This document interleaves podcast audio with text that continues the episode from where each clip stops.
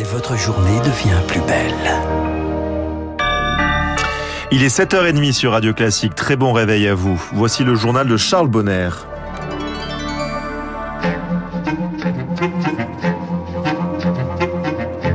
La matinale de Radio Classique avec Gaël Giordana.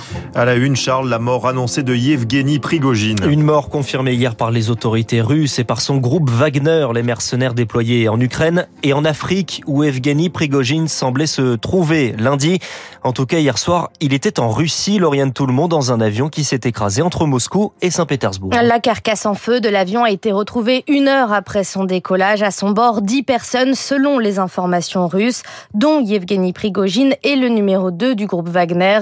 Les corps n'ont pas encore été identifiés, mais dès hier soir, des sympathisants déposaient des fleurs et des écussons devant le siège de Wagner à Saint-Pétersbourg. Les 25 000 mercenaires du groupe perdent donc leur fondateur, Yevgeny Prigogine, personnalité sulfureuse, ancien délinquant et un temps surnommé le cuisinier de Poutine.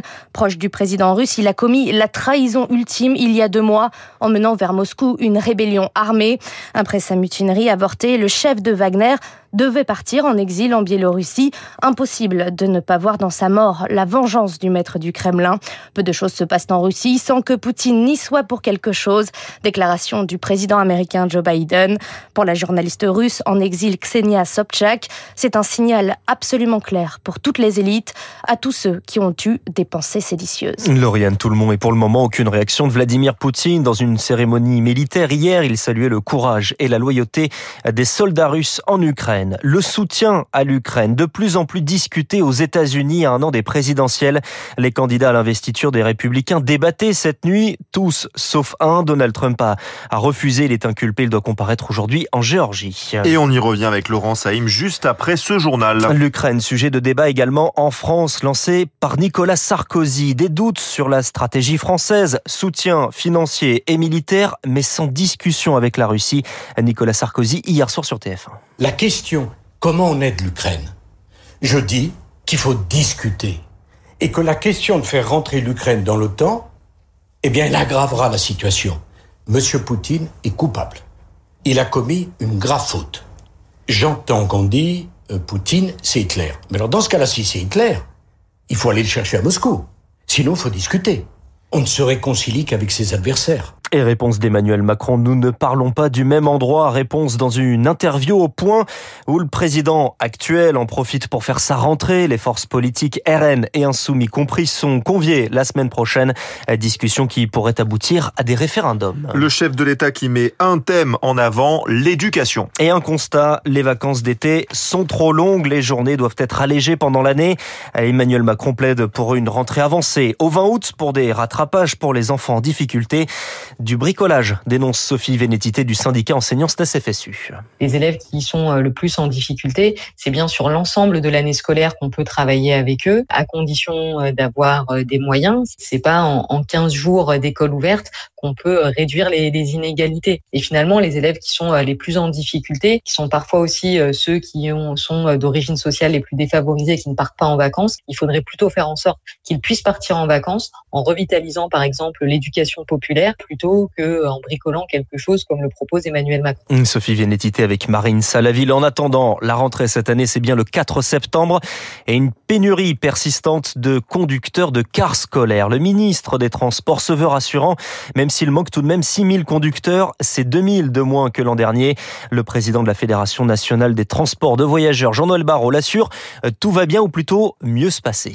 Concrètement, on va être amené à faire conduire au volant des cars du personnel qui d'habitude n'est pas mobilisé pour la conduite. Il peut s'agir de personnel de maintenance, de personnel qui travaille dans les bureaux. Tous les personnels qui ont les qualifications, les diplômes et le permis pourront être amenés et mobilisés dans les entreprises pour pouvoir conduire et transporter tous les élèves à la rentrée. La situation va rester compliquée dans les prochains mois. C'est pour ça qu'on a décidé de continuer à travailler, que ce soit pour déployer plus massivement le CAP de conducteur de transport routier de voyageurs qui vient d'être créé, que ce soit également pour faciliter les formalités administratives de délivrance du permis. Et donc on est plus optimiste pour la prochaine rentrée que nous l'étions l'année dernière. Jean-Noël Barrot, micro d'Anna Huot. 7h34, la France continue de surchauffer. 17 départements d'alerte rouge, 64 en orange et des températures qui dépassent souvent les 40 degrés. De nouveaux records battus hier et un épisode qui devrait ralentir quand fin de semaine. En attendant, il fait chaud, il faut boire, mais ce n'est pas toujours simple de trouver où en cette période de retour de vacances.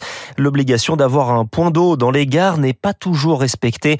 C'est ce que déplore Michel Kidor de la FNOTS, Fédération d'usagers des transports il y a un besoin de satisfaire à des urgences qui peuvent survenir, que ce soit une canicule comme on en expérimente une aujourd'hui, ou des événements euh, imprévus du type euh, arrêt total du trafic. Il faut bien prendre en charge les gens qui sont bloqués et l'approvisionnement en eau est un besoin essentiel. C'est d'autant plus souhaitable quand on regarde le prix de la petite bouteille d'eau dans un kiosque à journaux de gare. Donc là, il faut aussi mettre un peu un terme à ce racket sur l'eau auquel on assiste dans les gares. Mais ça fait partie aussi de la qualité de service due aux voyageurs. Il est clair que les gares doivent être équipées de ces fontaines d'eau. Il y a un besoin, quels que soient les, événements ou les non-événements. Une chaleur épique de pollution. Les restrictions aujourd'hui hein, de circulation sont maintenues à Nice et Marseille et les orages vont arriver par l'ouest. Et puis on va partir au Japon qui a commencé à rejeter en mer l'eau de Fukushima. L'opération était annoncée mais critiquée notamment par la Chine qui dénonce ce matin l'égoïsme et l'irresponsabilité du Japon qui de son côté doit se débarrasser de millions de tonnes d'eau stockée pour refroidir la centrale détruite en 2011. Fukushima, symbole de débat, de crainte aussi autour du nucléaire. Mais malgré le traumatisme, le Japon veut rallumer une dizaine d'autres réacteurs.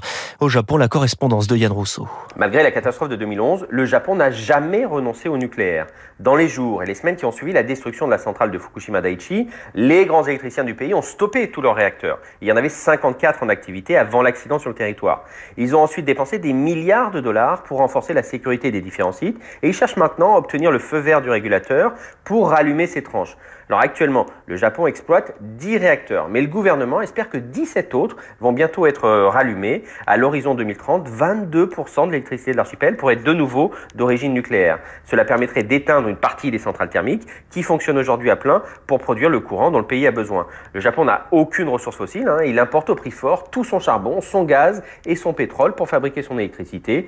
Tokyo a même récemment révisé sa loi sur le nucléaire pour rallonger la durée d'exploitation de ses centrales.